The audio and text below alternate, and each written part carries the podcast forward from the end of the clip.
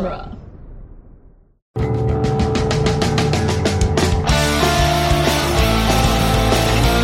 In the world of Hollywood, movies get greenlit and redlit. They get remade and rebooted. But we are the ideal. I'm Sam Gasch, and you are listening to Ideal Remake. Thank you for listening to Ideal Remake. We take movies that either have been, will be, or should be remade and talk about what the ideal version of that remake would be. And thank you to my audience for returning for this sixth season. Part of why I love you is because you've seen who we are. We use your dead as vessels, and we're here. Rocking our corpse bodies. Just like my guest, Connor Buhagiar. So, Connor, is Dark City a movie that has been, will be, or should be remade? Should be, must be, morally imperative that it be remade. Great. Post-haste. Perfect. Good. Connor, welcome so much to Ideal Remake. I didn't throw anything or drop anything. Hey, hey, it's just a pen, no big deal, and thank you for having me on. Tell me a little bit about yourself, and then I'm going to ask you about your history with the movie. Sure. Union organizer by day. By weekends, I do MIG TIG welding as extra side jobs. History with the movie. My mom let me stay up way too late on a Friday night, and we randomly had, I think it was Encore. She she splurged for the big cable package. So Ooh. yeah, so I was able to watch at the age of eight Dark City, and I remember in the first half just thinking, this is this is the scariest or like most mind bending thing I'd ever seen, and I was probably too young to understand it, but I knew I had to go back to it. So I think I Nice. rewatched it as like a 15 year old. Of course, after The Matrix came out, thinking like, like on that same level of just absolute amazement at the sort of uh, depth of the speculation. I don't think I processed that this came out before The Matrix. Bro, they shared sets with The Matrix, and yeah, it was like uh, released a year before. Uh, re- the Matrix reused some of its sets, and they were filmed in Australia for the same reason to save money. That's amazing. Yeah. I had no idea. That's awesome. Yeah, it's. Uh, I think they mention it on the Matrix commentary where uh, Joel Silver's like, "Oh yeah, we have to move this to Australia because we can't afford the labor cost of it." Ah, okay. Brad. Yeah, yeah, Yeah, because like you watch this and, and like the Matrix similarities are so obvious and apparent. yep. But then like honestly, a lot of the, the CGI in this movie I thought like was really cool and held up. Like when the city starts shifting and moving, and you're like, whoa, because it was practical. Like it, it was literally like these are clearly like uh, individual pieces, and pretty much all the big set piece stuff was done. It wasn't by Phil Tippett, but by his apprentices in that like uh, Long John Carpenter line. So all like the Cool. apartment buildings were associated with him, and the bigger stuff that aged more poorly, like the little like energy vampire dailies, was Sure. yeah uh, what was done on computer. Awesome. Wow. Okay. I thought it was all computer, but if it was practical, that's so much more impressive. That's very, very cool. Yeah. So when I asked you to be on the show, you you immediately went to Dark City, and I guess the obvious question follow up to that is like, how often are you thinking about this movie that this is the one that you immediately picked? at least I'd, I'd say I think about Dark City two times a week, and Nice, That's okay. that's not the upper bound of uh, how frequently I think about movies, but the fact that it was so ambitious and crossing genres at a time when crossing genres was much less commonplace, because you basically get a fake out for the first what 45 50 minutes you think it's a Yeah. neo-noir murder mystery and then it turns into a speculative sci-fi allegory about the nature of the human soul Well, a little bit. Like I wasn't expecting a speculative nature into the uh, nature of the human soul. I was expecting a lot more sci-fi. I realized after I gave Amazon my three dollars to rent the movie that I, I'd gotten just like kind of the basic version, and that there's a longer director's cut. So I did not watch the director's cut. without that introductory voiceover It I got so the director's cut doesn't have that. See, that's kind of what guided me because I was like, oh, okay, I kind of know what I'm in for with this introductory voiceover. and I'm hearing. I'm hearing what uh, Dr. Daniel Schreber is like. I have betrayed humanity. Yeah, I I- go in and I help. I steal a soul from one body and I put it in another. Everyone is memories. Yeah. UK, uh, sorry, New Line UK made Alex Proyas add that in post. They were like, nobody's going to get it. So they Blade Runnered him. Wow. Okay. Interesting. So then you will know better than I did. What else am I missing from that 11 minute director's cut? Like, what else is in that version that I did not see? It's primarily fleshed out Bumstead and his question of uh, like if you remember he poses like I'm being punished aren't I after like putting down the accordion we get little extra bits with the strangers and if I'm recalling correctly we get an Emma by herself scene which was cut mostly just for like redundancy purposes Fair enough. I mean, what would she even do? Just look sadder? yeah she has to look really really contemplative about being a lounge singer it's a tall order I guess. All right. Eh, fair enough. Okay. Th- this was obviously my first watch of the movie, and it was very weird. But it was I, I went in with like no expectations. I knew nothing about what this which movie was about. great good for you Yeah, and so I just like I just got to like go for the ride of just like the craziness. And part of the thing that I'm going to want to do with our remake is it it starts introducing a lot of ideas that are really cool and interesting, but then it doesn't keep following through on those ideas a lot. Like I referenced it in, in the intro that I did where we use your dead as vessels. yeah And like just that was really interesting. That's a because I thought yeah, that's a movie on its own. Especially because like in this movie, all of the strangers, all of the like weird aliens who don't completely understand us and who we don't completely understand are all just like weird bald white guys. Yeah, yeah, they're pale androgynes who are totally shorn. There's one child, and they're all men, if I recall. I don't remember a single woman. Right, exactly. And the the one child, if anything, makes it worse. That was 'Cause, like, awesome. the Can child's the child's weird and freaky. Yeah. But it's entirely like incoherent to the point they're trying to make of like the child still behaves in a childlike way when they're just in, inhabiting a dead body, and Mm. it's just like it doesn't behave like any of the other strangers. Internally inconsistent. I see. yeah, that that's the issue. And so like for me, I wanted I wanted a lot more body switching. Like they do it once at the beginning of the movie as John Murdoch is leaving the hotel room where he wakes up and finds Yeah. the dead body. He leaves and the concierge says a line to him is like, "Oh, well you're 3 weeks overdue and this that and the other thing." Cash And out the barrelhead. Yeah. Yeah. And then he leaves and then in a scene later there's another guy doing those exact same lines. Yeah. And that's the only time that happens. And that's the part where I was like, I don't understand. I don't know what just happened. That's so weird. Right. But it only happens that once, and I wanted that to be happening all the time. Yeah. Like I, I didn't do this in my casting because that would have been insane. But like, I want Inspector Frank Bumstead to be three or four different people over the course of the movie. Mm. And the only way we can tell that it's Doctor, uh, that's that it's the uh, that it's Bumstead is based on the like costume that the same that the person's wearing. Yeah. Same trench coat or whatever. Yeah, and like we we literally have May, the the uh, the uh, sex worker who Yeah. uh, saves Murdoch at the. Automat. Thank you. The, yeah, the was like- sad food dispensary that only existed in 1945 to 1948. well, yeah, but it's also the automat, and I'm like, but uh, in my head, automat's like a laundry service. Yep. So it's like you go to get your laundry, but you also go to get a sandwich. It's one of those neologisms that didn't survive the Cold War era. Very much. They, so. they were just like, we gotta sweep this one under the rug. It, it's a, it's a downer. But like we have this character of May who's then killed, Yeah. but like then that makes her a dead body, which means that she could be possessed by one of the strangers. Yes. And that doesn't happen. Yes. Within the internal, like, secondary logic of the power system, would just inhabiting the body also give them her memories? I don't think so. No, I don't think so. Ah, But but it's her body in a completely different role. right. Like, uh, I mean, obviously this is after Mr. Hand got John Murdoch's memories, but like if she'd been killed and then she became like the b- person who became inhabited by Mr. Hand, who then got the memory, like you could do all these extra le- like different things of like.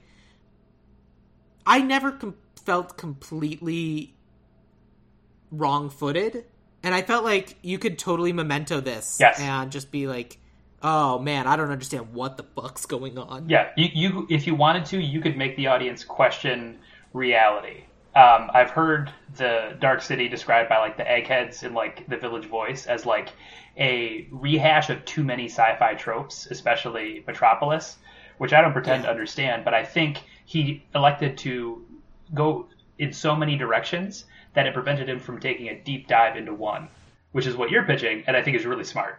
Well, well, let's take a step back. Let's go through the movie briefly as it exists, because I imagine some people listening right now have not seen Dark City. In, I'm in. So, how does Dark City begin? With or without the the, the opening monologue? How, in your idealized version of we're uh, we're telling people the story, how do you begin telling them about Dark City? A man wakes up in the most cinematic noir bathroom I have ever seen in my life, with Yes, no true. memory of who he is or how he got there. Yes. And he finds a little trickle of blood from the center of his forehead between his eyebrows. Yes. And he walks out and finds uh, dead, a a dead lady there. First, he finds a goldfish, which he heroically saves and puts in the toilet. Uh, in the bathtub or the toilet? Uh, it just looks like a vat of water. In the script, it was it was toilet, but it could be bathtub.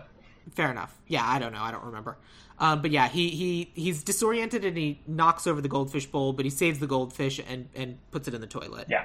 And then then finds the dead body and then kind of like goes wandering around and we're starting to discover and has no memory of who he is. Right. Um, as he's leaving the hotel, the this concierge is like, "You've paid for three weeks. Your three weeks are up." Rah. Yes. And significantly, he finds a lot of stuff he doesn't recognize when he's clothing himself because he wakes up uh, half naked or fully naked, including naked. uh, including like a key to a house that he doesn't recognize, the domicile. And as he's about to leave, we get a shot of these like pale corpse-looking beings walking down a hallway, basically in hot pursuit of him. Yeah, but he it he gets a call from a mysterious person who turns out to be uh, Dr. Daniel Schreber, uh, basically saying they're after you. They know they know you're there. Get out of there. And he's like, "Oh, okay, Morpheus. I, I mean, a mysterious stranger. Yeah.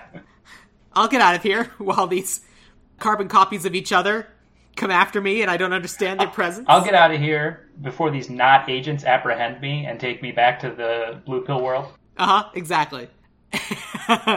and so he goes on the run, and he he gets told that he left his wallet at the automat. Right. He goes to retrieve it, and that's where he finds his ID, who he is, all that information.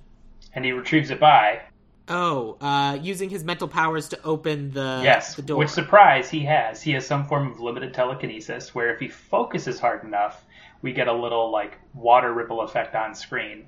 So the wall, wall is trapped behind the automat little door. He doesn't have any change to open it up, but he uses telekinesis, opens it up, and finds, among other things, his picture of a woman, which who we later found out is his wife, Emma, the lounge. Yes. singer. And I'm going to go back and make a correction because we will later find out that it's not telekinesis; it is reality bending, which is a different superpower. Okay, nerd. Yeah, I'm gonna be a nerd about it. yeah, that's They're airbending. ben- It's not waterbending. They're different skill sets, bro. They are. I mean, he's bending reality. Like he can shape and manipulate reality, which includes telekinesis. Say- and telekinesis wouldn't include those sorts of things. This is like the every square is a rectangle type deal. Yeah, exactly. Yeah, okay. I, I, I, every- I beg ev- forgiveness. Yeah. Yeah. uh, so he he goes and oh to get out of this the automat. Some cops are like, "Hey, buddy, what you doing?" And he's like, "No, nothing, man. I don't know. I don't even know my name." um, and he ends up getting saved by uh, the sex worker named May, who kind of like takes him back to her place. By the way, the most wholesome woman I've ever seen on screen. Seriously. She's just so She's like- nice.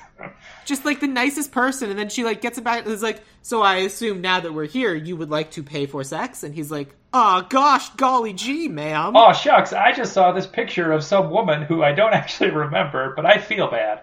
but also it's like it, it- oh, they just spend that whole walk back talking about you know there's a killer out there killing sex workers So, Whoop-a-doop-a-doo. about this knife Oh, murder. gosh. Who, yeah, have yeah thought? but you're you seem like you're too nice to be a murderer anyway i'm gonna go be naked for a moment i hope you don't betray me That was her explanation, and that was the funniest shit I've ever heard. yeah I think she actually uh, says, "Why should I be worried?" something like that. But then it turns out like he has these flashes of maybe I should kill her, but he's like, no, I'm gonna go. And she's like, darn, no sale tonight. Fiddlesticks, my coffers are empty. Ah, yes, coffers. and and then so then he finds and meets his wife, and who it turns out cheated on him or something. Yes, and he's been gone from home for three weeks and hasn't returned. And he she has been told that he's having a mental breakdown, and she thinks he's punishing her for having cheated on him, which just makes him sound like a great guy. Yeah, I mean, J- John Murdoch, killer of women, noted paragon of virtue. Indeed. And then we kind of start learning more and more, and like he has to go on a run because Inspector Frank Bumstead is after him. Right. Bumstead finds the dead body in the hotel room, finds information that it was Murdoch's room, is going after him, and has taken over the case from Walenski, Yes. who has uh, gone bananas. A complete nervous breakdown. So Bumstead is convinced Murdoch's the killer and is basically just trying to track him down. And so so now Murdoch has this detective and these weird alien monsters after him. Right. And he gets cornered by the weird alien monsters and he's able to like use his reality bending to like get away and be safe. And in the process, accidentally kill one, who we later find out is named Mr. Hand. And when the top of Mr. Hand's head gets cut off, what emerges is like a jellyfish got busy with a prawn, but it's a mm-hmm. translucent one. And Murdoch obviously looks on in horror. Yeah, it's one of the aliens from the abyss. Yes. nice. The James Cameron extended version, not not the theatrical run. more running around, more figuring things out. Basically, we're learning that John Murdoch is kind of like waking up. He wasn't supposed to wake up, and he has this ability called tuning, which is the reality bending that the aliens have. Right. And we're learning that the aliens are completely manipulating this city. And so John Murdoch learns about Surf City, and so he's trying to get to Surf City because Shell, that's where sorry, his memories Shell are. Shell Beach, but minor point. Shell Beach. I'm so sorry. Surf City is a different thing. Shell Beach, and so he's trying to get there, and he's doing everything he can to get to Shell Beach, and all all roads lead just back into the city. yes. And no matter how hard he tries, he can't make it work. And when he asks, inquires at, at numerous people, Bumstead, cab driver, they all say, "Of course I've been to Shell Beach." But when he says, "Tell me how you get there," their memory has a strange black hole in it that they're never able to bridge. Yeah. And when he asks someone on the train, "How do you get to Shell Beach?" Uh, a passerby is like, "Oh, you take the express train," but the express train never stops. Yes. And which I also thought was interesting because well, here's a def- definitive answer. I can't use that one. Can I have another, please? yeah, right. Well, he has he has a definitive answer, but that's one of the SS abandoned plot lines. That just phew, we see the express train once, and then okay, moving on back to Emma and Bumstead. Do we? Is the express train what uh, Walenski jumps in front of, or is it just a different train? I don't think we actually saw the express sign, but I would that would that would be mm, artistic points if it were actually an express train that he jumps in front of. Gotta get to Shell Beach. So basically, as we learn more and more, like, and people get more roped into it, and Bumstead learns there's more more than meets the eye, and Emma is also there. We learn that basically, like this, eh, like. The, the, the aliens are controlling it. They're manipulating it. At midnight, everyone in the city falls asleep. Yes. except Murdoch, because Murdoch has been removed from the system through a weird glitch in the Matrix. I mean, in the Dark City. In the not Matrix. So he gets to see these aliens completely manipulate and change the city and move people from one place to another and change who they are fundamentally as people. Yes. Through a literal syringes with different admixtures of various psychological traumas, they're able to mm-hmm. redefine who people are. And significantly, Dr. Schreber is the mixologist of memory. What a great title! First of all, Take it. Ex- excellently done. Uh, just, just perfect. The mixology of memory. oh, or the mixologist of memory. Per- oh my god, top tier. Excellent. Hey, Love that. Thank you. you, you it's Sunday afternoon, man. High point of creativity. It's all downhill from here for the rest of the week. Yep, yep. Um, uh, we're we're really tapping in. um, But yeah, so, spending it on the important stuff. and and so basically, like we see all like the, this manipulation of the world, and it, we we spent basically Act Two running from these aliens, and like Pretty much. Dr. Schreber is like, no, Murdoch, you're the savior. You can get us out of here. You can fight them off. You have the power. And like Murdoch's like, no, I have to get away from everybody. I have to get to Shell Beach. And it's just manipulations and trying to figure things out. And eventually we find out that we're not even on Earth anymore. We're in a giant floating city in the middle of space. Which, what a great reveal that was, by the way. that caught me so off guard. Like Nice. Murdoch and Bumstead Yeah. get on a Yeah. boat, just like, like just going in a direction and getting as far as they can, and they get to a like they get to Shell Beach, like, and it, there, there's a moment when they open a door and you can see the blue sky beyond the door. I'm like, oh my god, they made it! And he steps outside, and it's just the po- like the It's a billboard! billboard. Thank you. It's a giant billboard. and it was like, oh my god, that was such an amazing twist. like I was like, oh, there it is. Ah. We actually get a spot of color, and then oh, just the Ah. crushing realization. The, the literal rug pull after the midpoint scene. Beautifully done. Oh, so good. but then he's like, no, and they like tear down the poster, and there's a brick wall behind it, and they start bashing their way through this brick wall to get to the other side. Yeah, just And just oth- two hunks chasing freedom at any cost. Exactly. And they get to the other side, and it's space. Oh, and beyond it just being space, the Bumstead has to be held back from being sucked out into the void of space by Mm-hmm. Murdoch, and the bricks that they just knocked out of the wall hit like the force field at the far end. And then just go off. Right, and then they just go off into the outer edge of the Andromeda Galaxy, wherever. and we didn't mention this, but the the the stranger that Murdoch basically killed comes back and is like, "No, I want his memories. I want who he was supposed to be. That way we can chase him down." And they're like, "No, that'll kill you." Yes. And he's like, "But I'll learn." Yeah. And so uh, we get this like Mr. Hand being creepy, being like, "This is who we were. This is who we are. Right. This is who we love. We were married to her once." And it's like very weird and off-putting. He does an incredible performance. He does an excellent job. I mean, he had good training, Rocky Horror Picture Show. Absolutely, it's true. the only thing that stops Murdoch from going absolutely nuts and like resisting them saying, telling him to go to sleep is uh, they bring Emma and hold a knife to her neck and say, "R- uh, "Surrender, or we're going to kill her." And he's like, "No, the woman that I think I love." the, the woman that I found out six hours ago that I'd been married to. I will now submit to your machinations, secondary antagonist. and so he submits, and then they capture him. And basically, what happens is like we. w- So it turns out all the strangers are kind of a collective hive mind. Right. and it, they're these aliens that are studying humans because their species is dying and they think that the souls that humans have are what can save them as a species Yeah, they're the illithid elder brain. As- which is a term i'm familiar with outside of the sentence you just said Oh, sorry, deep cut. My bad. what is it oh, uh, remember the mind flayers from like third edition D and D? The ones with the sure yeah yeah yeah. cuttlefish mouths. yeah yeah yeah Great. got it okay all right all right cool context appreciate that and so they're like ah eh, this is the guy. He's our he's our brain Jesus. And so he will be he will be what we pour all of our collective consciousness into, and that is how our species will be saved. Right. He is our new human vessel that will have hair and be ambulatory and not look dead. It's a real, Mm-hmm. Yeah. real upgrade for them. Absolutely. Cosmetically Like, nowhere to go from up, really. Like, and uh, honestly, the other benefit is he'll be alive, which is way better than they're used to. Hot body temp, hot blooded. You know. Oh man, Being flirty and check, fancy free. check it and see. yeah. Right.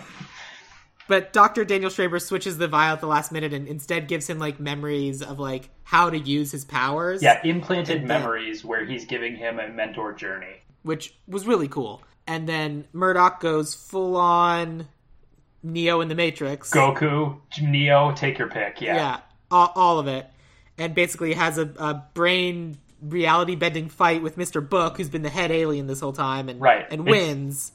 And then shapes the city to his will. Yeah, he, he uses the psychic engines to reshape Earth. I mean, the floating flat Earth disk. Yeah. And like he he he creates an ocean out around the end of the city and importantly the sun finally rises because it's Yes. been a dark city because the aliens don't like the sun.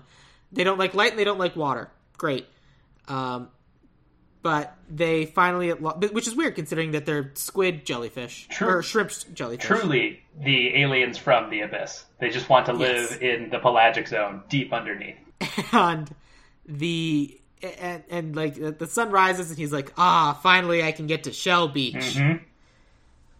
The end. The, well, the, the end, but uh, he experienced his Neo moment just after they had recombined everybody. So Emma was now Anna, and the woman he knew no longer existed. But Anna gets essentially like resurrected. He creates Shell Beach out of his will and the psychic machines, and she goes to the boardwalk. And our last shot is of him exiting and them standing side by side at the blossom of a new romance. Yeah, and definitely no uh, power discrepancy in that dynamic at all. I, I, I, fa- I fail to see the problem. I, I don't see how that's an Edward uh, like Twilight Breaking Dawn situation whatsoever. Yeah, every, everyone should be able to date God. S- sounds exciting. I mean, Yeah, I, is it Doctor Manhattan? As I recall, that ended up that turned out fine. yeah. It, barely anyone got cancer. Yeah, right. One, there now yes there was some cancer, but there was only one person being blown up physically, Uh, and he's on my cast list by the way. oh, he? That's funny. Yeah, Ooh, that's a good choice, actually. thank you. But yeah, good. Love it. All right. So yeah, so that's the movie as it exists. I've kind of talked about one of the things that I want to change and manipulate. But before we get to that, what are some of the pieces for you that need to remain f- to make this Dark City? Like it's not Dark City without these things. Um, it's not Dark City without humans forced to do things they wouldn't ordinarily do and feeling a hmm. vague sense of disquiet and regret every time they wake up and don't know who they are or every time they're disjointed from who they thought they had been. So some type of story hmm. mechanic that lets people essentially be chopped up and, and screwed and remixed into things they wouldn't otherwise have been. Agreed. I completely agree with that. Um, I would have notes as to the mechanics of that, but yes, I agree with that. I also I like the I like that they need the mixologist of memory. Like I think that that's important because if it's this alien species not understanding how humanity works, like there needs to be someone who can function as translator. Yes. Yeah, I think that's important. Yeah, like he, he, he I mean, mixologist of memory, but he's more like the interlocutor of the soul, because that's the real question we end up being. Where John says, like, you were looking for what makes us human. You shouldn't look in here, and he points at his head, and then he he avoids, thank God, pointing at his heart. But Right. you need some character who's able to able and just amoral enough, even though he ends up being a triple agent, to bridge that gap between the alien and the human. Yeah, I agree, and I, I I thought his character was was certainly the most interesting. Is like being the, he was the only one who kind of knew everything, Right. and it's a it, it's a difficult place to be, but it's a necessary place to exist. But yeah, I thought that was necessary, and just the, the big reveal of like Dark City itself just being a lone city controlled in space, I thought was absolutely incredible. Yeah, that was great. And I- seeing that, like, you know, it was mostly computer generated, but it looked like 30, 50, 70 different individual cities, like memories of different megalopolises cobbled together, which was awesome. Mm-hmm. Yeah, it, it was incredible. Um, I have a weird question for you. So they talk about uh, in the movie about how oh man, this killer has killed six different women or something. Yeah. and then they they provide us a list of names. Did those people ever exist? We only ever see two women killed, and one of them wouldn't have been the sixth. She would have been the seventh person killed. Right. So we see one of the six. Did the other five actually exist, or are they just made up for the purposes of uh, concocting the, the the memory and the history Hmm. In the original or in the remake? In the original?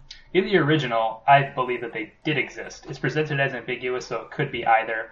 But given that there's actual human body evidence, probably. And my theory is that those bodies were probably reappropriated with new mixologized memories as basically husks for whomever. Not for the strangers, but for some other poor soul who had to wake up in a foreign vessel. Interesting. So you think that in this dark city, in this world, there is no real death because the bodies themselves can always be uh, reality shifted to be realived. Exactly. And that's sort of what I got from Walenski's suicide because he was so desperate to escape what is basically like a devil uh, hellish karmic cycle of rebirth that he was desperate enough to jump in front of a train. And the only way he could escape was to destroy his body. Exactly. To, it, it's so smashed that it's beyond any degree of recuperation. I mean, with the psychic Yeah. machines, maybe, but at least plausibly, no. Yeah, interesting.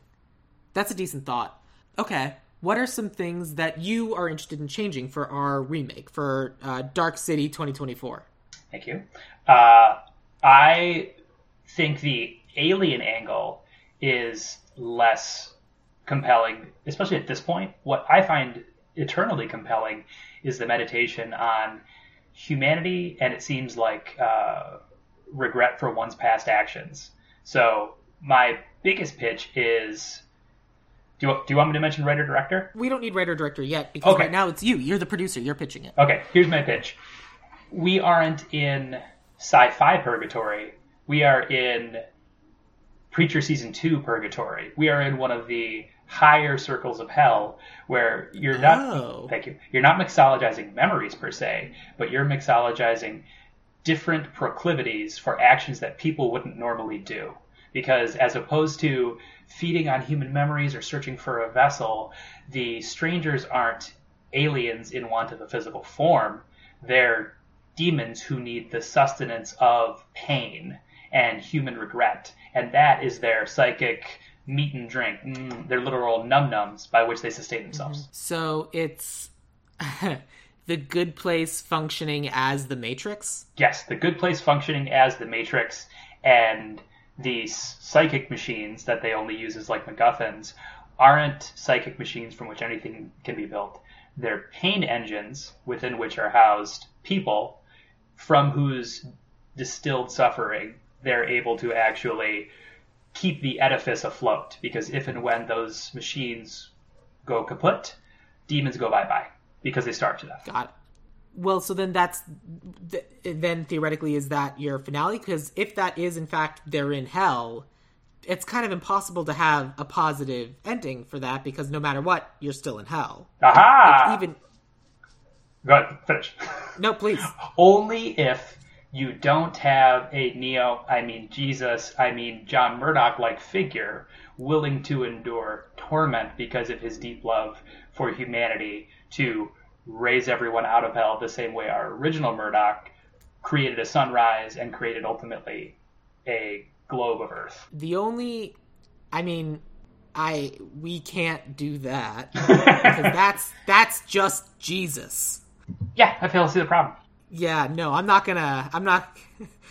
As I don't believe either of us is Christian. No. It feels weird to pitch a Jesus story. No, no, no, no. So, in, case that was incomplete, Emma in this pitch is the Dr. Schreber role. So she's the triple agent. And as opposed to us getting a uh, Mr. Smith Neo Sky battle of reality bending, what we get is Emma, instead of injecting him with the like knowledge of how to utilize reality bending, pulling all of the plugs on all of the paint engines, engines with the exception of one, which is a focus for uh, instead of distilled reality bending, distilled religious faith, which he has as his little uh, focus, his medal of Saint Christopher. And then instead of getting the sunrise, what we get is when we look at Shell Beach is the tiniest slice of blue sky. John enters the paint engine. We don't know if anything's happened, but instead of the red crimson sky, we get the slightest lightning of it to something like our daytime, and that's it. I like the idea. I like the idea of playing with uh, like the true nature of being trapped in purgatory and in hell, and and that and just the phil- philosophical nature of it, like really meditating on what is the nature of the soul. Because at the end of the day, that is kind of the core concept of what this movie was attempting to be. Right. Like this movie, for all of everything else that's going on, is an attempt to meditate on what is the nature of the soul. Right. My pitch, in addition to the things I talked about at the beginning, was my pitch was ultimately, uh, for me, this was more a study of nature versus nurture, and what the the a- the aliens, the strangers, whatever were doing were basically taking the nature out of different people and plugging it into different situations of nurture Yeah. Because what the movie fails to account for is you take the memories and the personality and, of someone who grew up extremely poor and you plug it into someone who's extremely rich like that's going to function differently. You take the someone born into incredible privilege and you put it into someone who's been a persecuted minority their entire life and it, it's going to fizzle out and make no sense. And but like like the nature of the person who they are plugged into different nature into different nurtures will provide different things and that i found to be more interesting of like the ultimate exhibit of how much of who we are as a person is based off of our lived experiences and how much of it is kind of inherent to some sort of supposed core Yeah. whether that and and that's the thing that I would see them like not as torture, but as genuine curiosity and not understanding and wanting to test. Yeah, and I think the variable that the one variable they weren't able to really wrap their minds around was that human human consciousness, human soul, whichever word, is socially determined by whom you have around you, and that's what I Yeah. think they were trying to suggest with John seeking out Emma, even though she wasn't Emma anymore, because without her, he wasn't him. Got it. Interesting. Interesting. I didn't pick up on that, but that makes total sense. I mean, I think so. Uh, another good example of it is when Bumstead says about his accordion, I, "My mother gave it to me, but I have no memory of her having given it to me." And he has this horrible, winsome expression on his face, as though it pains him to be without that memory. The my pitch for um, and the interesting thing to start us off was so I gender swapped my um, John Murdoch and my and my Emma Murdoch. But the part of the reason why I wanted to do that was some sort of mistake happens. Like I don't like the movie Brazil, but the beginning of the movie Brazil starts with like a fly landing on the typewriter and like getting crushed, and, and, and it changes the, the the order. Right. So like there's a bug in the bureaucracy, literally. And so for me, it's these two people. There's the woman killed on the ground and the guy in the bathtub, and the Dr. Daniel Schreber. Somehow, the two souls, the two memories, get swapped and get put in the wrong body. Nice. So in my version, the woman wakes up and has all the memories that the guy was supposed to have. Mm.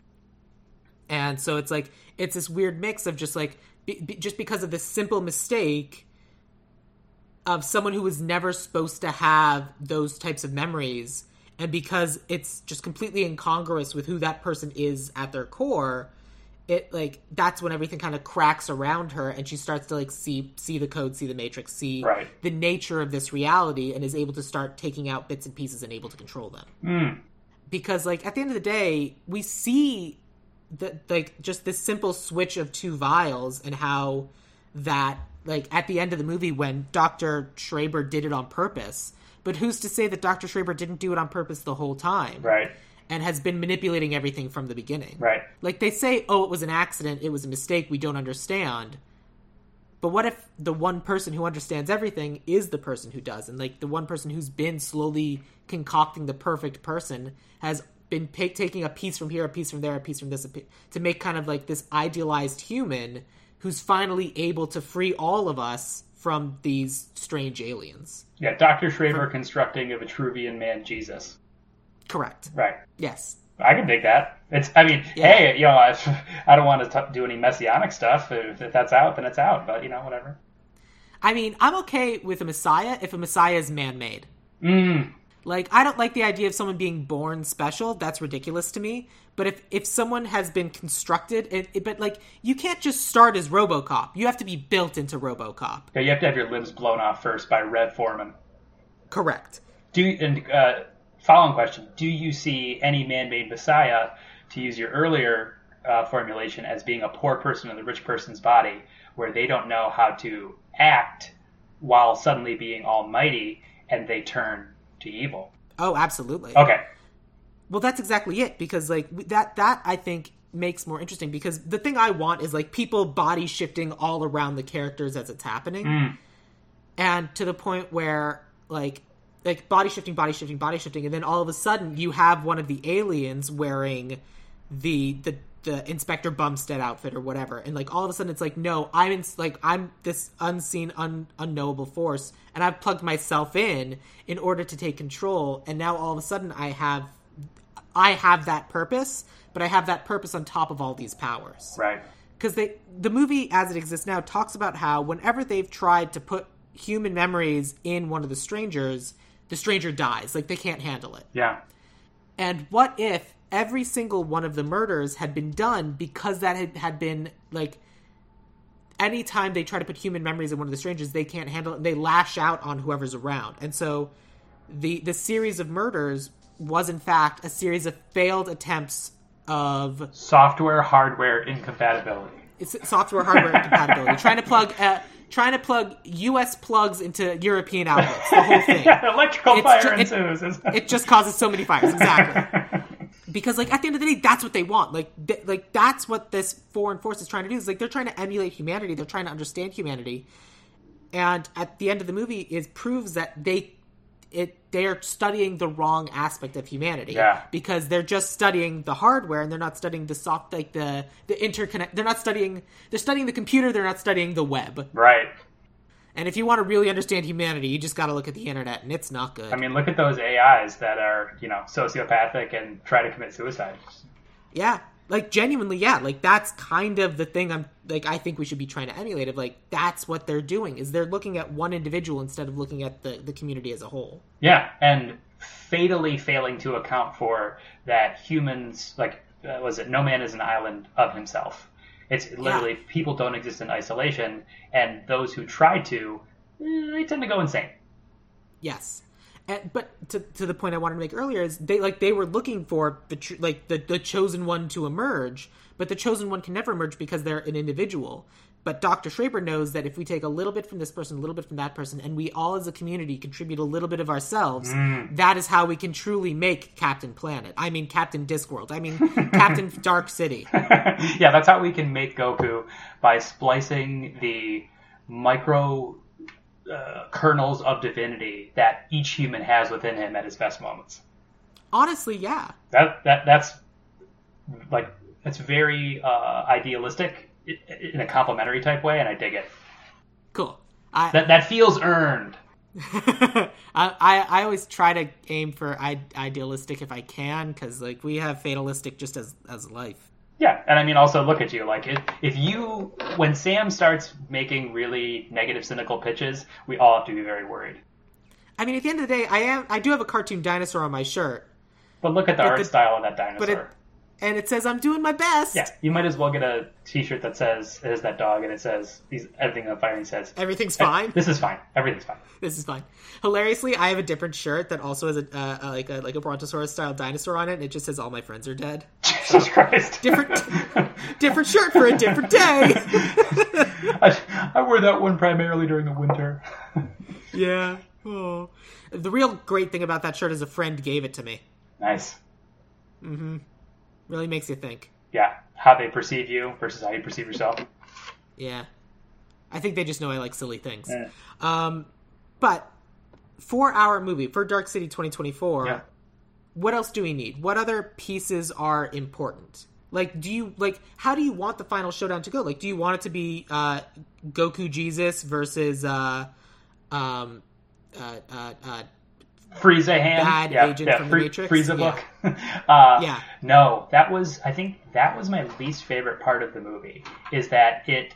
And honestly, weirdly, it ended up being kind of identical to the Matrix Revolutions, where Neo fights Megasmith.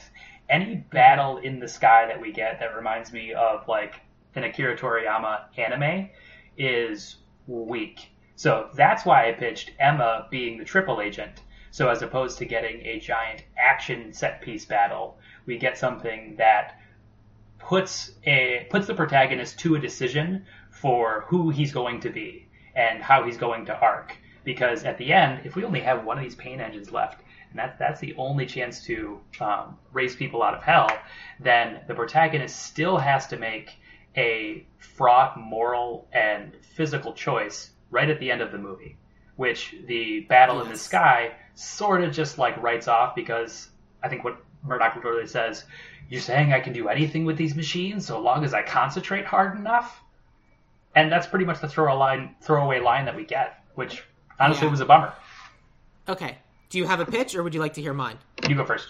So my pitch is, we kind of are introduced to this alien these aliens as, as like a hive mind that are kind of all working towards the same collective like understanding and goal and I feel like the easiest thing is what if we uh, what if what Murdoch is able to do is make them all individuals, is to give them all a sense of individuality. Mm.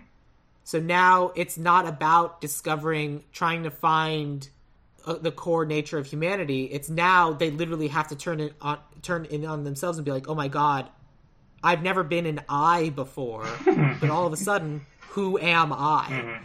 And it's uh, it's victory through um, existential crisis. yeah, I was going to say, if he inflicts individuality on a hive mind, wouldn't most of them just like jump off the metaphorical boat? I think interestingly, some of them would, yeah, and right. then some of them like, and then there will be a couple that'll be like, "No, why did I just save you?" Right. And then uh, like another one will be like, "Push, why did I push you?" and just like trying to figure out who they are as people like because they've never been people before. They've just been a crowd. They would be toddlers who don't know it's bad to hit their sister yet like on that level yeah, of experimentation. So, sort of but also like toddlers who don't understand that, that not to hit their sister but also like have the self-awareness of like seeing themselves being like why am i having a tantrum right now? And just like yeah. How, how come when i walk in this direction everybody else doesn't walk right along with me because they Mhm. are separate entities and they can exercise will. Yeah. Something like that. Because that also fits the nature of the movie that has existed up to up until that point of like like them not understanding individuality because they don't experience it themselves. Right. And because they don't understand individuality, they don't really understand community. Exactly. Because their community is nothing but a singular individual. Yeah. It's not I, it's we are Harbinger. I mean, we are the Overmind. I mean, Yes. other aliens. I mean resist I mean resistance is futile. yeah, I mean right. I mean, not the Borg. resistance is useless. Ah, Tom Hardy peaked early. That was such a great thing. Him as Romulan in uh, Nemesis. Nemesis. Thank you. Yes, of course. cool. What else are we missing? What else do we need? Uh, I want an Emma who it feels like less of an empty vessel. I want somebody, that's that that is part of the reason why I gender swapped it so that we actually have you know and competent ladies. even if we don't like, if we even if we don't go with your exact pitch, at a minimum, mm-hmm. we need an actress who can suggest that like sh- sh- she can exercise a shadowy dimension to her morality. Which Absolutely, is yes. sort of where I was at in uh, my casting choice, where I was like, "Ooh, yes, you actually played evil and made me believe that you might be that in real life." Versus Jennifer Connelly, who uh, just didn't do that for me. No, and I think that's reasonable. Like the three movies I've seen Jennifer Connelly Connelly in are this, The Rocketeer, and The Labyrinth. How have you not seen like Requiem for a Dream or Inventing the Abbotts or It seems sad. yes, yes, it's Darren Aronofsky. Welcome to the party, pal. oh, I don't want to watch a sad. Thing. yeah, right. Speaking of, uh, the, I never watched The Whale. I didn't. oh, really? Yeah. Thank you. Prove my point. yeah, it seems sad. Yeah, and I didn't watch a lot of the movies. yeah, and the wrestler. No. I've seen the Wrestler. Okay, fair. Um, it's my it's my friend Chad's favorite movie, or it was a long time ago. Sure. It's uh, I life is sad enough on its own. I want to watch if I'm going to be consuming entertainment. I want to be consuming entertainment that brings me up instead of brings me down. Yeah. Hence, Guillermo del Toro's Pinocchio on repeat for the rest of your life. yeah. Right. Exactly. Uh, sure. yeah. This is a separate thing, but I watched the Oscars, and, and that was the one category where I'd seen all of the movies, and I'm like, that is the movie I actually think should have won the award least. But that's fine. Watching you talk about the Oscar, the animation nominees was that was great. Child candy store, other metaphors as well. Yeah, they're so fun. Ah, there are so many good ones this year. It was a good year for animation, except for all the people who lost their jobs. Yeah, that's yeah. Minor note. So, but yeah, to your other point of like combining Emma with Dr. Daniel Schreber, the other thing I think is interesting is we have one guy Yep. who's theoretically adjusting the memories of everyone in the entire city in one night. Yep. And that makes no sense. One man with a heart condition, no less, that he mentions six times. Correct. And what I think is interesting is that we- so we have Dr. Daniel Schreber and we have Emma. And I think every other person, including in Bumstead and Walenski and May and Carl Harris, all of them, I think they should be changing actors potentially throughout the movie. Hmm. But I think Emma and Dr. Daniel Schreber shouldn't be. And I feel like that's going to be a big reveal that Emma was also a doctor the whole time like like that like the big reveal is that because she hasn't changed bodies Right. like she has remained the same and it's like oh oh you've also been manipulating people this whole time it's like yeah but it worked Right. and that so because i like your idea and i think we need to have that for something like that like even if we do don't do my gender swap or whatever or if we swap it back i think that it's necessary for some for something like that Yeah, in the OG, we're given one pole to revolve around, and it's basically Schreber. He's the spoke at the like Right. you know, the, the axis at the center of the wheel. Now, if we had two poles like you're suggesting, that's a lot more interesting, especially if the body swap mechanic uh, is in play, because then absolutely everybody is unnerved, including our protagonist, at Mm-hmm. these north stars of the cast of characters. So I'm on board. in my head there's like basically three groups Mm-hmm. There's the strangers the aliens there's the humans that are being experimented upon and then there are the humans who are navigating the experience. They're they're the fulcrum between the two. Yeah, they're the, they're the test group. Yeah, uh, they, they, no, they're the ones initiating the test. They're the ones doing the thing. Oh, like, they're okay. the ones Misunderstood. like they're like they're the humans who are basically like being completely controlled who have no idea what's going on and then there's the the 1% of them the less than 1% who are actually the ones going around and taking the cartridge out of one and putting the, that cartridge into blowing into it and then putting that Yeah. cartridge into to someone The, else the Geek Squad of Dark City. correct absolutely yes the people who come around with AOL CD still in 2024. Uh-huh. yes correct that Got it. and so i i think our dr daniel and emma should both be geek squad Yes, and I would like for them to s- expand upon the amorality that we get from the original article to a greater degree, to where we can tell they're using people, but we only get a sense that they're using people for any degree of what could be construed as good, all the way at the very end. Yeah. That then we have like the strangers trying to find the nature of humanity, the humans being experimented on, and the the, the people who are basically just like the serfs trying to make it work, but their act of rebellion is slow. Like ev- all of them, all the one percent are slowly collecting that little bit of that that little spark of gold or whatever, and and making our ultimate Goku Jesus. I'm sorry, we're not doing Goku this time. Our ultimate. Vegeta Jesus. Say that again. Our ultimate Vegeta Jesus. Vegeta Jesus, yeah. uh, I was, uh, uh, uh, oh god, oh man, I need the name. This this reference isn't going to work without the name. Piccolo, Yamcha, Krillin. I'm leaving Dragon Ball Z for Oh, okay. Not Yamcha though. yeah, seriously, it's the worst. Anyone but Yamcha. Okay, Master Roshi, take it or leave it. Oh boy, I'd rather Poir. uh, our ultimate Muad'Dib Jesus. You just walked into my world, baby. I've, I've been refraining from doing the, you know, the difference between a hero and an anti-hero is when you end the story. That's my Frank Herbert voice. So Great. I didn't know that's what he sounded like. he did not sound remotely like that at all. Okay, I, and- and yet that's all the uh, the context I have, so it'll just have to be how he sounds like forever. Yeah. Sorry, Frank Herbert. Sorry, buddy. I'm gonna bring people back from the dead, and it'll, it'll have weird baby sisters. Yeah. There, there, there will be gholas. Don't ask me what that means. Yeah, seriously. Um, but yeah, our our Muad'Dib Jesus, In. Because it's not Goku. Certainly no energy abilities here, but subtly nature, sub, sub, subtly controlling the reality around you and planting things in people's heads. Muad'Dib. Yeah, the access to the other memories of his entire line. Yeah, exactly. Yes, good. Let's talk casting. In. You go first.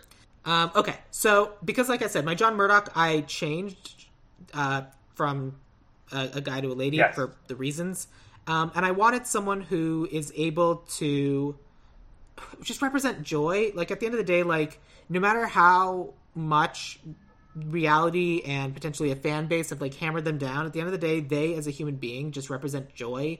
And anytime you watch them perform, like you should just be like, "Oh, Right. I want you to be happy.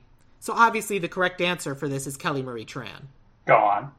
And that's who I think would really be able to like like capture the spirit and the joy and like can be pulled together and be like just this reflection of just like pure good within humanity. And then it just takes the form of Kelly Marie, Kelly Marie Tran, All right. Um, who you would know from Rose in The Last Jedi. She's also in Sorry for Your Loss, and she's uh, in Raya and The Last Dragon. Wow, that yeah, that is very plucky. Do you see that as being inconsistent totally? Where she's so possible. she's so resilient that we can't think that like they're not gonna they're not gonna kill a lady like this off because like to look at Rufus Sewell, you're like, oh, they they might actually kill this guy. that is a distinct possibility, and especially because it is Dark City, she might be too, a source of too much light. Yeah. Unless she has a fifth gear that we don't know about, which I'm here for. Right, but like if if we end up like making her our Emma, for example, and she's just plays that Jennifer Connelly is just like dour the entire movie, and then we finally get to the end and she's like, "You finally figured it out," and like you just like she just beams like brightness. It's just like, oh my god. And so like like when she finally gets sun on her face, but yes, That would be I can absolutely yeah. s- That Emma role that you just pitched and her being her flipping at the end would be absolutely awesome. Um, and I think it would be a better use of what it seems like her portfolio, maybe. probably right. okay, But that said, who do you have for your John Murdoch? Fassbender. Oh, interesting. How old is Fassbender? He's almost like sixty. definitely should have him date the 30 year old uh, Kelly Marie Tran. He's you know he's pickled himself in you know Uh, tobacco, so he can pass for thirty five. uh, no. He's only 45, actually. wow. Well, he's uh, living hard, I guess. He is 11 years older than Kelly Marie Tran, which actually isn't as bad as I thought it was. If he was 60, I'd have said hard no, but since he's 45, it, it's not quite as bad. Yeah. He is married to Alicia Vikander. Good for them. Yeah. Um, why did you want Fassbender? So when I look at Sewell in the original, Okay, this is this, sorry, this is weird. You're. Alicia Vikander and Kelly Marie Tran. So like, Ma- Michael Fassbender's actual wife is the exact same age as Kelly Marie Tran. I'm sorry, continue. aha! Vindicated. Honestly, um, when I look at Sewell in the original, I see somebody. It's like you know, it's Hollywood, so he's not. He, he's going to be hot, but he's not like obnoxiously uh, Marvel level hot. And his look and the way he plays it expresses a vulnerability and an openness that you would need to find from somebody who's supposed to represent like a, a vessel for for all that humanity's multifarious possibilities. And I think Fassbender is one of the few leading men who's been able to uh, inhabit that type of openness. In particular, I'm thinking of totally different subject matter, but uh, shame, where he plays a sex addict, but somehow he seems needful and almost innocent. got it. Okay, interesting. Since we're kind of mixing these two up a little bit, who did you have for your Emma role? Thought you'd never ask. Eva Green, Oh, why do I not immediately know who that is? Uh, Casino Royale, Moneypenny. Oh, Also, and this is why I picked her, Penny Dreadful. And spoiler alert, uh, at various times in Penny Dreadful, she's pursued and or possessed by the devil, who literally wants her for his bride. So she goes into these fits, literally like Regan from The Exorcist, where she's possessed. So there's inherent ability to project some type of malevolence that I would love to see from the Emma character that went totally unexplored beyond a throwaway. I cheated on you and you're mad. hmm Yeah, I I want to get rid of all of that. By the way, The I cheated on you and your mad stuff is dumb. Yeah, I mean it was '97, like a little out of Yeah, date. I know. Yeah, yeah. Uh, we, we didn't bring it up because, but uh, yeah, it's dumb.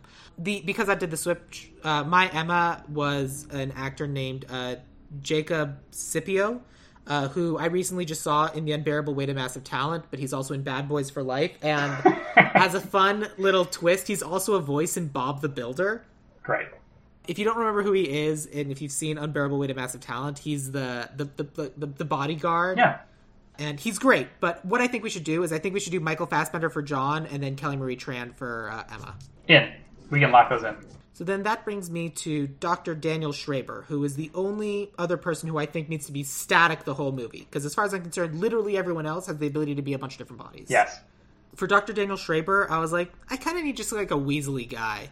Kind of the person who's like clearly getting pushed around, but like in the back of their head, they're like, but I'm the real smart one. Mm-hmm. You, they'll see. They'll all see. And that's the sort of performance you get from him in Renfield, The Great, Mad Max Fury Road, X Men, Nicholas Hoult? blah blah blah blah blah. Yeah, okay. I mean, as long as we're casting uh, Magneto, may as well get Beast. Yeah, But yeah, it's like I was like, yeah, he, uh, good, good Weasley kind of guy. I can see it. But like at the end of the day, is like we think he's gonna be just like the betrayer of humanity, but like turns out he's one of a number of people who are also not completely evil. Right, and it would be satisfying to see from somebody with the Weasley look that he's the most magnanimous of all. Yeah, the the secret best character when you're watching Mad Max Fury Road kind of thing. Yeah, and and he'll tell everybody, "Witness me." I mean, there's hope for humanity. Yep, exactly. As, as he sprays uh, gold, silver chrome memories on his mouth. yeah, right. A- atomized human soul. yeah, yeah, absolutely. Yeah, yeah. yeah. uh, who did you have for uh, for the Good Doctor? Wow, talk about polar opposites. Ben Kingsley. Wow, yeah, that is polar Yeah. opposites. Okay, here's the reason why I like Ben Kingsley. I want to imply that he's been doing this for a very, very, very long time. Which he has been acting for a Yeah. very long time. the reason why I think we should go with Ben Kingsley is to imply that this whole experiment has been going on since he was a like he, this is and like his uh, Muad'Dib Jesus uh, experiment is something that he's been trying to put together for 60 years. Yeah, he's the Bene Gesserit of this whole sitch. Exactly, but also not evil. They're not evil. They just have a plan for humanity. Uh huh. Uh huh. And how uh, how well has that worked out for everyone else who's had a plan for humanity? I mean, pretty great. I mean, how, how many? What's 61 billion victims when you're Muad'Dib? It's true. um, but yeah, I think Ben Kingsley's an interesting idea. Nice. I, I think Ben Kingsley's a good one. Let's let's do Ben Kingsley. okay. Okay, so that brings I have I have a bunch of people for this one actually. Uh, that brings me to Inspector Frank Bumstead. Yes. And for all of these, if we do end up switching people around, I think these are the performances that we use as like the base of like this is who we originally see as the character, so it's who we like learn who they are, and then like other people are kind of like doing their mannerisms and performances as, as we move on. Okay. So who did you have for your Inspector Frank Bumstead? Idris Elba. I mean, that works. I literally just watched Pacific Rim two nights ago. Ah. What? Speaking of Guillermo, one of his finest. Yeah, it's so much fun. And I keep running into people who turn who turn out don't like that movie, and I'm like, they're all wrong. That movie's fun. Yeah, they, you you That's get it. no That's more the only word. movie opinions. Yeah, yeah. like, well, no, no. I'm not saying it's good or bad. I'm saying it's fun, and sometimes that's enough. it's kaiju. What, what more need I say? Exactly. You are you weren't a child growing up watching uh, Gundam as you, you didn't grow up watching Gundam. Let me have this. yeah, right. You, you didn't grow up watching Genesis Climber MOSPEADA that they told us was a third Gundam series. yeah. Yes. Oh man, you didn't watch the one where uh, a horse. There's a horse Gundam, and it, it's run. It's uh, controlled by a horse. I don't acknowledge that run. That's I like that. of course you do. Uh, I'm the king of hearts. My my my weird spandex turns gold for some reason. Sam, Ooh. Sam as Marge. I just think these little ports are neat. I mean, I'm not even talking about Chibi Gundam. I definitely watched that. yeah. That one's the one that's weird. oh man, Chibi Gun. I fucking watched it, but it's so strange. it, it, it, it's, it's bizarre. They needed a counter program Ham, or they needed something to pair with Hamtaro, and I guess Chibi Gundam's the way to go. Yeah. Peas, carrots, peanut butter chocolate. Abs- absolutely. Um, so my inspector Frank Bumstead, because I wanted a, like a grumpy, grouchy old man, but who like has a heart of gold. Yeah. when you really get to know him. And at the end of the day, that's just Doctor Cox. Okay. So I went with John C. McGinley. Oh, that would be such that that would be his Oscar reach, where he's just like, Yeah. I am I am swinging for the fences, and I, Uh-huh. I dig it. Yeah, that I'm like I I feel real good about that one. Yeah, that's solid. uh, I remade The Rock for the last episode, and part of me was like, I really wanted to use John C. McGinley for The Rock, but he's already in The Rock, so I can't reuse him for a remake of The Rock. And it's just him being buff and yelling like "Yes, sir!" in response to dropping the ball. Yeah, it's like there's so much John C. McGinley until we eventually get him as Dr. Cox, and like every single one, you're like, you're gonna be Dr. Cox someday. Yep. It's gonna be great. Every single time, I'm just like, you deserve more. Watching the Rocket get more. '95, I'm seeing you in a Dr. Cox type role. It just seems like a Honestly. great part for you. you see him in Office Space, and you're just like, oh, yeah. I mean, look at you doing this. But what if you did this in a lab coat? Yeah, him as Teddy Roosevelt. What if you did this whole man of action thing as an attending doctor? yes, exactly that. Uh, good. So then I have uh, Mr. Hand and Mr. Book, but let's start with Mr. Hand. You want to go first? You went first for the last one. My turn to go first. Okay, go ahead. I wanted, I wanted someone who's interestingly charismatic while while also being intimidating. Uh, Oh no, I'm so sorry. That's who I have as my Mr. Book. That's weird. Oh, that's right. My Mr. Hand. I wanted like my Mr. Hand is just creepy. okay. I was gonna say. creepy dude, but creepy dude, but very capable actor. He's in Chernobyl. He's in Dunkirk. He was in The Eternals. He's also in Banshees of Inisherin. I went with Barry Keoghan. Oh, really? Go on. Yeah, because he's an excellent actor. Right. He's done some amazing things. But, but like at the end of the day, like he plays a creepy dude really well. Yeah. and that's what Mr. Hand is. He's a creepy dude who's like embodying what he thinks a human is actually like, but is it but in the in the worst possible way. Yes, I think a he definitely has the chops for it, especially based off Inisherin. I worry that he doesn't look depraved enough. Well, we give him a bald cap and spiky teeth. Okay, fine. In. That's what prosthetics are for. You make him look like an alien. Yeah, we're, we're gonna give him horrible bags under his eyes. We'll sort everything out. Yeah. Who did you have for Mr. Hand? Gary Oldman. Uh, I mean, I can't deny that Gary Oldman is literally capable of playing every part. Yeah. Gary Oldman, circa Leon the Professional type performance. Yeah, yeah. If it were possible to get Gary Oldman circa Leon the Professional, I'd say yes. But You're in, worried he'd be this case we darkest hour, go- Gary Oldman. Well, I also think he needs to be younger. Yeah, that's true. Like, I like theoretically, like I, think that if we have an old Mr. Hand, then we don't get to have the juxtaposition of an older Mr. Book, Okay. which I, I think is more important. I defer for young Master Keoghan in this in this case. Yeah. Uh, but who is your Mr. Book? I had Ian McDiarmid, the the Emperor, Palpatine. Oh, yeah. What else has he done other than being the Emperor? Honestly, I think that's it. I think he's like an Alan Velocity Rickman type, Z. where like I mean, it's possible. a lot of theater, couple film roles. Yeah, true. And he he is the voice of the emperor. Like he is he is the emperor. Mm-hmm. That's not bad. Yours? I went with a slightly older gentleman and who who also himself might be a little bit too young. But this is the one where I was going with can come off as jovial, he's the guy in charge, but then just can like flip a switch and just like this is what's about to happen and you're about to be terrified of me. You do not understand. I'm the fucking best. Yeah, he's, he's gonna heavy it. Uh, yeah, and so I, uh, I, have seen him in Bullet Train. I've seen him in Godzilla vs Kong. He's in Atlanta. I went with Brian Tyree Henry.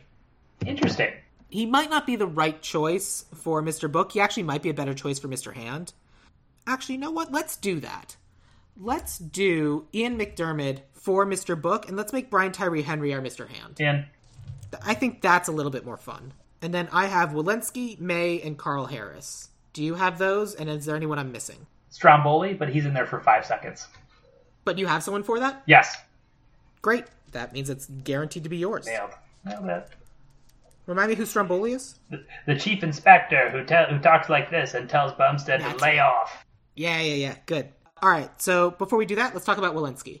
Okay. Because I don't think I don't. oh, Let me go first because I'm pretty sure we're going to go with yours. I went with Walenski because it'd be someone who we'd be really sad to see die. Right. I went with someone who, kind of in the same like Kelly Marie Tran, kind of like someone who's just like represents a lot of joy and like has struggled a bunch, but like we just want him to be happy and to watch him like completely fall apart. I think it could be a juicy acting role, but also uh, we're like, no, Masi Oka, no.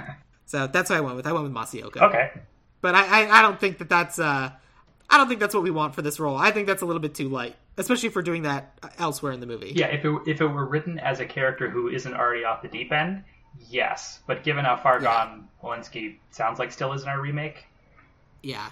If this were a TV show and he was starting and then we get to see him degenerate, sure, but not for our version. But so tell me who we will actually be going with for Walenski. my pitch was Jackie Earle Haley. tell me about Jackie Earle Haley. We only know him from the, the Zack Snyder version of Watchmen, where he plays the real life Batman, Rorschach, who is grown up in a, a brutal home and has become the avatar of social Darwinism, uh, but is also the only superhero uh, who retains a shred of morality. And for that, he gets splooted by Dr. Manhattan. just, just absolutely blown up. Dr. Hatton make Rorschach us explode. Yeah. Yes, good. He's had a bunch of other roles, but like that's the thing that I also know. Yeah, he like has. he was in a couple episodes of Narcos. He's in twelve episodes of The Tick, playing a character called The Terror. Apparently, he was in eight episodes of Preacher and Yes. That's a. Can't believe I forgot that. remake of RoboCop. Oh yeah, he was in Alita Battle Angel. Yeah, I think that's a great choice. Absolutely, good, good pull. Thank you. Uh, who's your May? Um, I went with Margot Robbie. Yeah, that makes sense. Oh, okay. Your, Uh, yours? I, I I can see you doing that. So I wanted someone who can do the. I also saw her in Bullet Train. I want someone who can kind of do like the, the because she dies, Right. And I want her to then be able to like be embodied by someone else who comes back as like if she gets embodied by one of the strangers and like comes back and like starts killing shit and like wrecking shit. I want someone who can kind of like play innocent ish since she's a sex worker.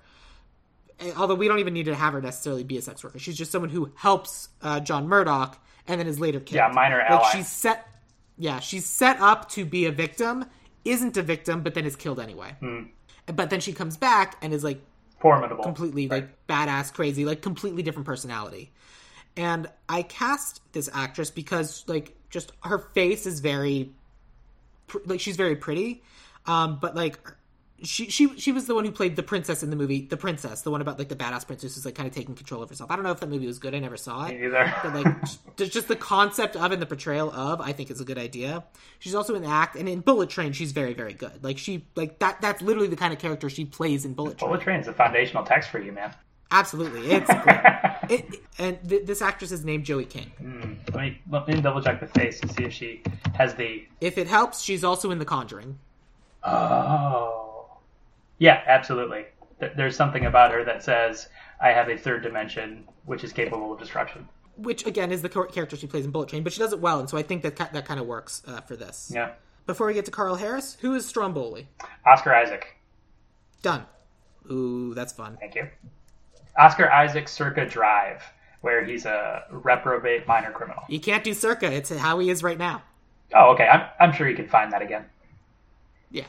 He he, he could find somehow Palpatine returned. He can find this. Good. So then, let me tell you about my Carl Harris, who I've seen him perform, but he's, he's not like a super memorable actor. But I kind of got him for that role like just kind of an older act, older character actor who's been around, who's been a little bit here, a little bit there, a little bit this, a little bit that. And I don't know. I like finding interesting actors that otherwise wouldn't get mentioned. This actor was in episodes of Bob Hearts Abishola. He's in a few episodes of Agents of Shield, but like he's also been around. He was in the original Rush Hour back in the day. Uh, this actor is named Barry Shabaka Henley, Oh, just an older bla- older black actor. Oh, yeah. First of all, yes, because I didn't have a pitch for this one, and secondly, Oh, really? that's interesting because I would love to see his avuncularity, especially if in our remake we turn it to he's not just a kindly old man. Yeah, exactly. What you know, what happens when that guy gets repossessed by a new personality? Well, in the version we have now, it's like he functions very well, and he like he, he th- in the version of the movie as it exists now, he's a man disabled. He's in a wheelchair, but he's like functioning, moving around. He's like, all right, like it's someone who's at the acceptance level with his handicap. And when it's a new personality, I would make it someone who's not at all at the acceptance level, who's still at anger or even denial, Nice. and is trying to do things and like and like kind of is taking it out on everyone else around him. I hate the thing of like taking someone who's handicapped and all of a sudden making them not handicapped anymore by just changing their personality or I don't know. All of a sudden, uh, Doctor uh, Professor Xavier can walk around. It's so great. Oh, we're in his memories. Um, but I think that for this character, it's not that we're making it so he can walk now. It's that we're at a different level of acceptance of the disability Yes. and I, I think that that would be interesting. Cool. So, are there any other actors, or is it time to move on to writer director? Time to move on to the important people behind the camera. All right. So, why don't you start with writer? Tell me, or, or first of all, did you have a separate writer and director, or did you have a, a hyphenate? Separate writer and director. Okay, cool. What? Tell me about your writer. You know him, you love him, you know he's available. Aaron Guzikowski. Oh, I don't know him. Tell me about who this is. Prisoners, Raised by Wolves. I don't know anything about this guy. Rationale for him is Prisoners, best Catholic, theologically influenced film I've seen since The Seventh Seal, which ties into my pitch, obviously, but also he's shown a pretty good mastery of sci fi tropes and noirish inflected stuff throughout Prisoners and Raised by Wolves. And he's currently working on Untitled Space War Project, Aha! and also The Wolfman. Ah, we'll sweep that one under the rug. Interesting. Yourself? Yeah, I never heard of this guy. Um, I went a little bit more A list with mine. I want someone who has readapted older stories in cool and new and interesting ways while also being incredibly stylized. Like we know him as the stylized guy. And so that's why I thought it would be really interesting to get the mind behind Pushing Daisies and American Gods and Hannibal and Star Trek Discovery. Bryan Fuller Okay. but I love I love a cool and interesting take. I'm more interested in going with Aaron uh, Guzikowski. Okay. I think that is a more interesting choice, and I like it. Nice. Thank you. So, let me tell you about my director. You have not heard of her, okay. as far as I know.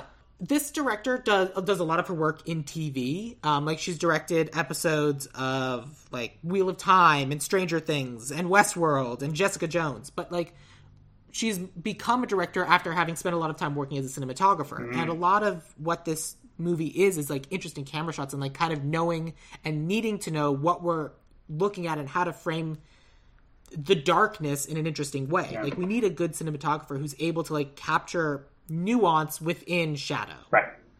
And so I thought having a cinematographer director would be really good. She was also a cinematographer on Walk Hard, the Dewey Cox story, and I'm like, fuck yeah. Oh, that alone, yeah. That laurel Um, because like and forgive me if any of these are your people because like some of the obvious choices are like drew goddard and rian johnson and even denny villanueva uh, or denny, denny denny villeneuve because like they all do interesting noir or dark takes on stuff Yeah. and i was like i i feel like those are the obvious choices let me find someone unexpected so this woman's name is uta briesewitz B R I E S E W I T Z. uta We'll with that, yeah. Yeah. And so I just thought something interesting, something show us something we have not seen before. Right. And that that's what we want with the Dark City anyway. Okay, you gave me Gu- Guzikowski. I'll sign off on that one. Well, I want to know who you had. Was it one of the three people I just said? Yeah, it was Villeneuve. Villeneuve, however you say it. I mean, I figured that that was like that he was basically who I had right up until the last second. Like he's the reason in my list he's the third one because I was like, who else are you gonna get? Yeah. Like he, he is very good, and like part of me was like, we probably will do that. Like if this was like they needed the money and they were like making sure that this movie like had to get made, it would be Denny because that's how the movie gets made. Yeah. And I think if the studio was completely in control, that would be the best possible option of the things that they would pick. Yeah, they they would bring out Uda for screen tests to try to lower Denis' asking price. Correct. And or they would just get her to work as the cine- as his cinematographer. yeah, or that first unit AD. Yeah, I picked uh, Denis simply because of the Guzikowski collaboration prior. Because something about what they were able to capture in Prisoners was something I had never seen before. And yeah. the thing that's make Dark City special is it's something that most people, self included, hadn't seen up to that point. I mean, at the end of the day, like if we want the guy to make a Muad'Dib, apparently you go to Denny. Yeah, I mean, you you hire Timothy Chalamet and are just let and give interviews about how he has very aristocratic features. Yeah, and you are. I mean, he, we already know that he works with Oscar Isaac. yeah, right. But yeah, like if, if this was truly studio, truly based on the money, that that would be the correct answer. But if we want to do something weird or unexpected, not necessarily good, it might not work. But uh, I, I don't know. I like veering off the A-list path a little bit. I mean, at the end of the day, the correct answer is Denny Villeneuve as the director, Uda Briesewitz as the cinematographer. That's what actually should happen. As his Roger Deakins, who can make Shadow seem like it has mass. So that's what we'll do. In Okay, so let me take you through Dark City 2024. John Murdoch will be played by Michael Fassbender. Dr. Daniel Schreber will be Ben Kingsley. Emma Murdoch will be Kelly Marie Tran. Inspector Frank Bumstead will be John C. McGinley. Mr. Hand will be Brian Tyree Henry, and Mr. Book will be Ian McDiarmid. Walenski will be Jackie Earle Haley. Stromboli will be Oscar Isaac. May will be Joey King, and Carl Harris will be Barry Shabaka Henley. All of this will be written by Aaron Guzikowski, directed by Denny Villeneuve, and cinematographed by Uda Briesewitz. That is Dark City. Connor, you gonna go see this movie? I'm going to go see it about as hard as the nerds who waited outside to see The Matrix on opening night. Yeah, hell yeah. Just Cool. just terrorizing the the, the the the poor GKC employee who's waiting outside, being like, "We don't have midnight showings. Go away! I told you. We'll, we will wait until you do. I'll I'll force you to. I'll be here 24 hours. Oh man, You're gonna waltz in for the matinee showing. exactly. 450. It sounds like my price. Thank you. uh, this will be fun. Uh, I'm excited. So Connor, thank you very much for being a guest on my show. This was this was fun. Likewise, bro. Thank you for chopping it up. This is great. Yeah, and thank you for making me watch a movie that I otherwise might not have seen, which was also delightful. We we we Hellraiser voice. We have such sights to show you, young Sam. so this movie You're was like just, speaking of. uh, this movie was described to me as like Matrix meets Hellraiser. Yeah. um, and weirdly, I don't watch horror movies, but Hellraiser was playing at a party I was at, so I have seen parts of Hellraiser. Yeah, the 14 minutes before you like I have to get out of here, and you just left the party. Well, it's one of those things where I was like, I'm going to position myself so I don't see the TV. But occasionally I'd be like, well, there's a person without skin. That's fun. yeah, but the person you were talking to is wearing glasses, so you could see it in your. You're joking, but that is true. nice. Cool. Connor, so before anything else, uh, tell audience about anything that you want. Do you want people to follow you on social medias? Is there anything you'd like them to do? Plug stuff. Oh, I'm sorry. Uh, I'm not a social media guy, so I don't have anything to follow. The only thing I'd like to plug is Half Price Books. I had a really wonderful experience there last week. The workers were oddly knowledgeable and were able to find me $4 copies of Thomas Pynchon. So I've basically just been riding that. Now, that'll tide me over a good month. And so, this is a bookstore. patronize- This is a bookstore specifically in Chicago. No, no, no, no, they're all around. So like it's it's it's pretty much nationwide. So t- to widen the aperture, if you have discount bookstores, just patronize them because they got a lot of good stuff. Good. I like that. And specifically in LA, there uh, there are a lot of good discount bookstores that you may not have heard of. There's one specifically at Chandler and Cahuenga that I'm blanking on the name of, and I'm going to look up right now because we should give them our business. The Iliad. If you want to support a local bookshop, the Iliad is a really good one. Are they specializing in like Homeric type stuff, or are they just are like this name is I just think it's fun, and I think they have like a, an oceanic vibe printed around the store. ah in? Yeah. Uh, if you're interested in following me, I unfortunately am on social media, and unfortunately, one of those social medias is Twitter, and I'm very sorry. Uh, I I'm a late adopter to all social medias, but I should move over. But I'm on Twitter at Sam Gasch, S A M G A S C H, or you can follow the podcast at Ideal Remake on Twitter, but mostly on Instagram, which also isn't great. But you can follow me there. But the really the best place to follow and join and be a part of the conversation and uh, tell me what we did wrong or what we should do better is to go and join the Dueling Genre Discord. It's great. Or if you're like, I don't really want to do any social medias, but I really want to support this podcast that I love, is you can go on Apple Podcasts and you can leave us a five star review. That is how people discover the podcast, and especially because I'm slow, I'm off my hiatus now. Like things would have dipped, a review would really help it go back up. So that would be wonderful. Thank you. And so uh, I will end this podcast the same way I end all my podcasts. Connor, what is your favorite quote from the movie Dark City? I'm being punished, aren't I? Great. Good. That, that's me as doing poor man's William Hurt. I got nothing else. Yourself? Ah, man, I don't know. It's just a small child growling. not not when he says kill him, but when he just makes the noise. And like for some reason this small child has like weird spiky teeth. It's all very strange. Wasn't that great? No. He, he should not be there. He, he break he breaks the he, he breaks the rules of the movie. He's just there to be creepy. Yes. Um, no, I said I said my favorite quote at the beginning. We use your dead as vessels. That was really good. It's like, oh, okay. okay, I, I didn't think this was the movie I signed up for. No, it's good. I like it. We did it. Podcast. Thanks, Sam. Had a great time.